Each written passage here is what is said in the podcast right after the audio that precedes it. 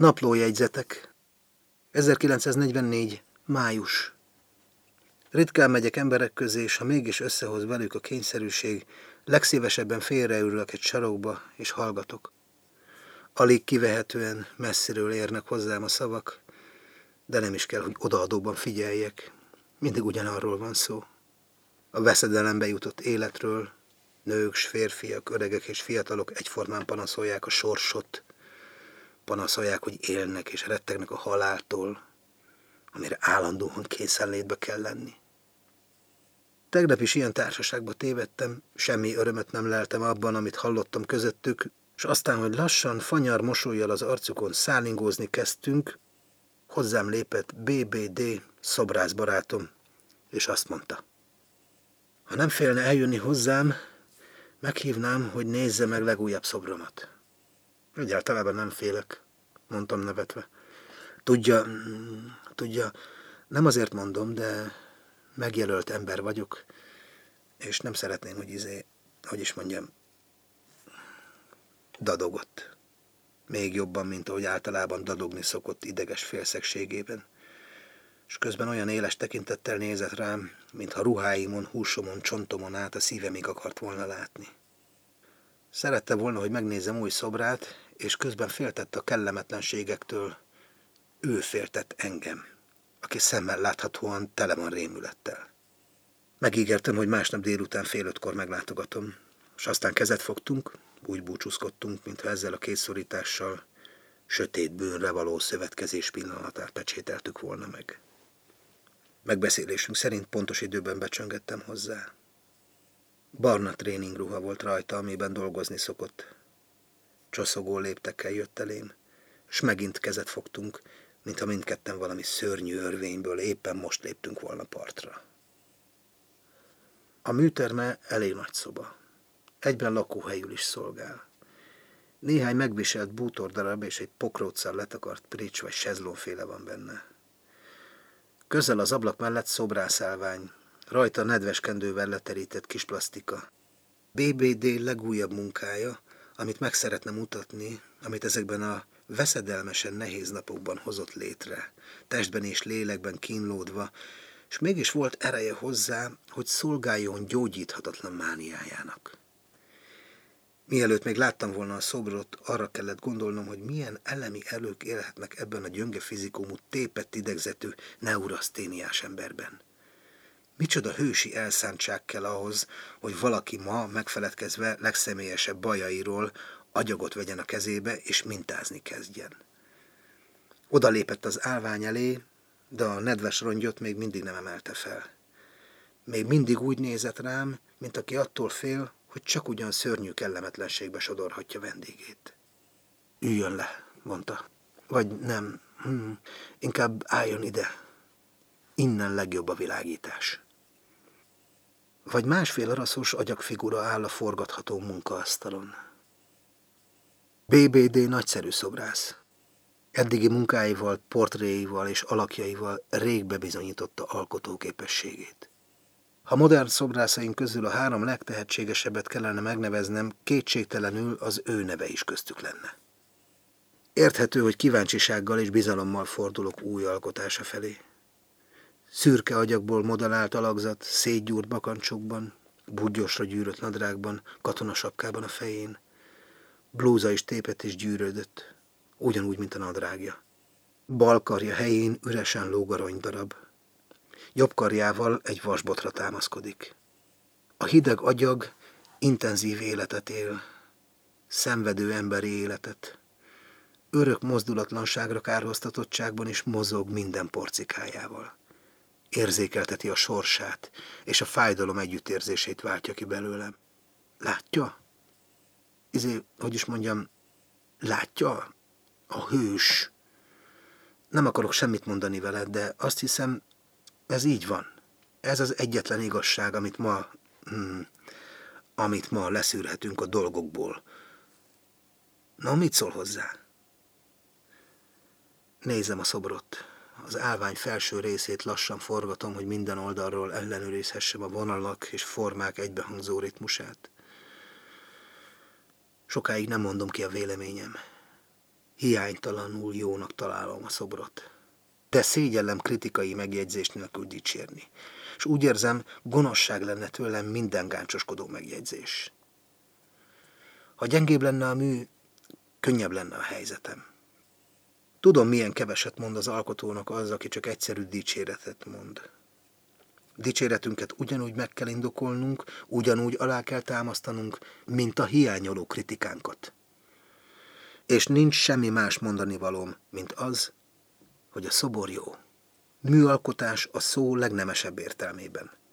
Emberi produktum, amiben körülbelül az alkotó egész élete benne foglaltatik, láthatóvá és kifejezővé vált egy-két szerencsés mesteri kézmozdulat által. Szép, mondom végül is. Egyik legjobb darabja eddigi munkáinak. Nem árult el, hogy örül-e a véleményemnek, vagy talán kevesli. Azt mondja, lehet. De tudja, ez már a korral jár. Az én koromban az ember mindegyre közelebb jut a tökéleteshez. Odaállt az állvány elé, és forgatni kezdte, hogy maradéktalanul lássam meg a szoborban mindazt, ami benne van. Kisé megvilágosította az ablakot, aztán megint a csücskét elsötétítette, keresve azt a szöget, amin át a fény legteljesebben világítja meg a figurát. Nézze meg innen a sziluettjét.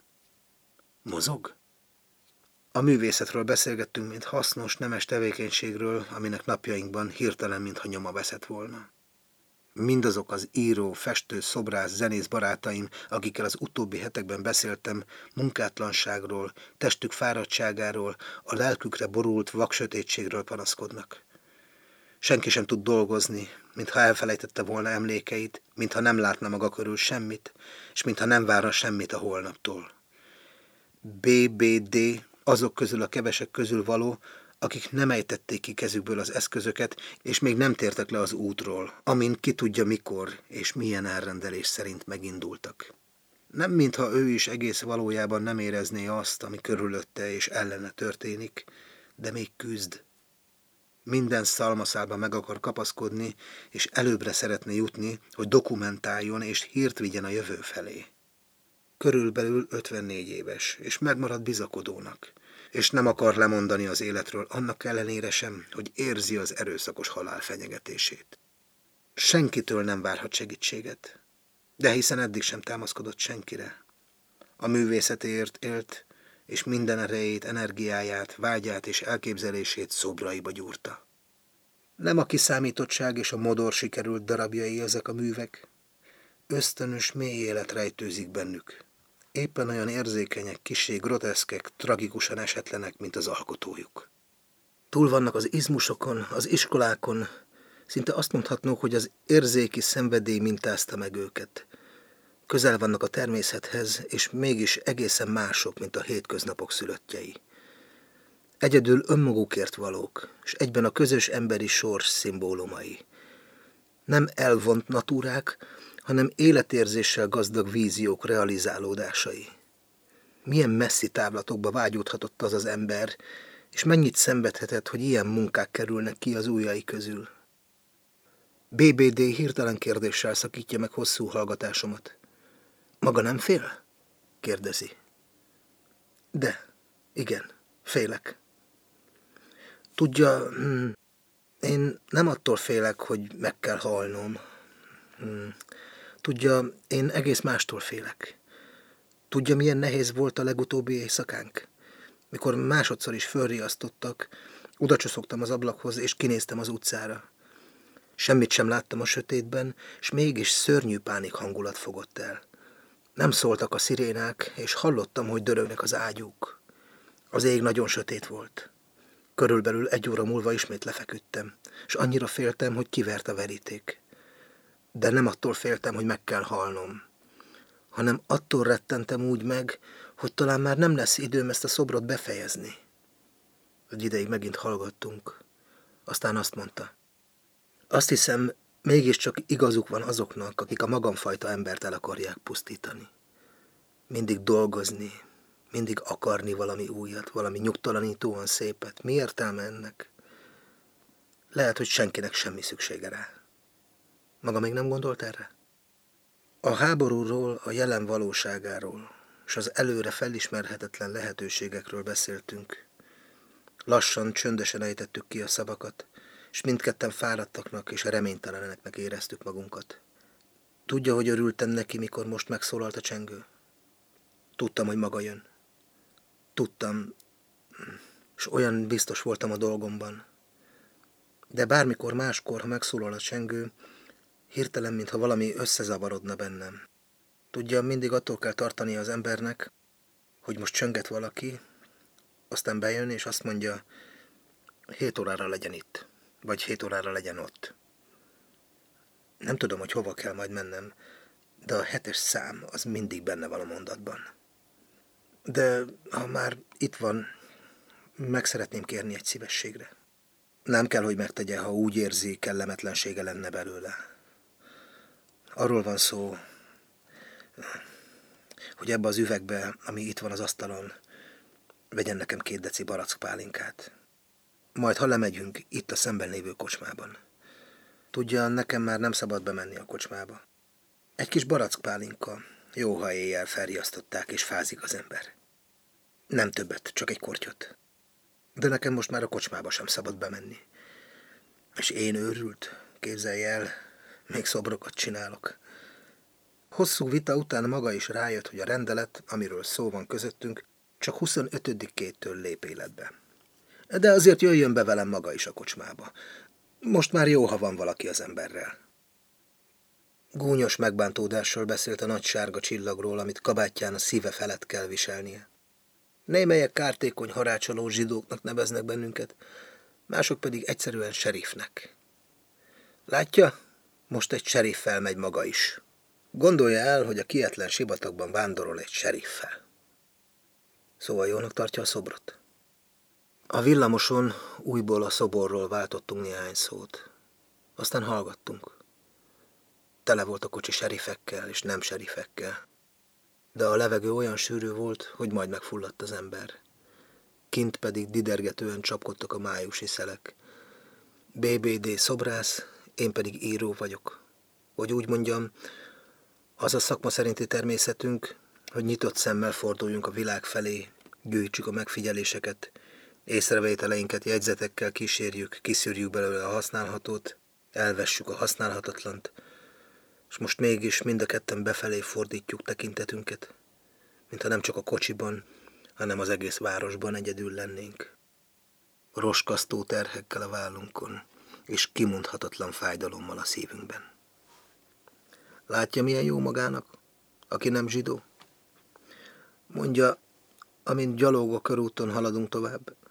Így, hogy gyalog megyek, állandóan meretten figyelek előre, hogy onnan messziről jönnek-e felém serifek. Nem értem. Arról van szó, ha látom, hogy csillagosok imbolyognak velem szembe, akkor nyugodtan mehetek arra, ahonnan ők jönnek. De különben az ember menekülni szeretne a mellékutcákba, mint a csapdát szimatolna. Ilyenkor sosem tudhatja az ember, minek szalad neki. Különben pedig megint a szobor jutott az eszembe, hogy valamit még meg kellene rajta igazítani. Úgy érzem, hiányzik róla még egy nyomás, és azt okvetlen el szeretném végezni. Némi hallgatás után megint azt mondta. Csak ugyan igazuk lehet azoknak, akik a magamfajta embert el akarják pusztítani. De mondom, hogy semmi szükség ránk. Egyáltalában semmi szükség.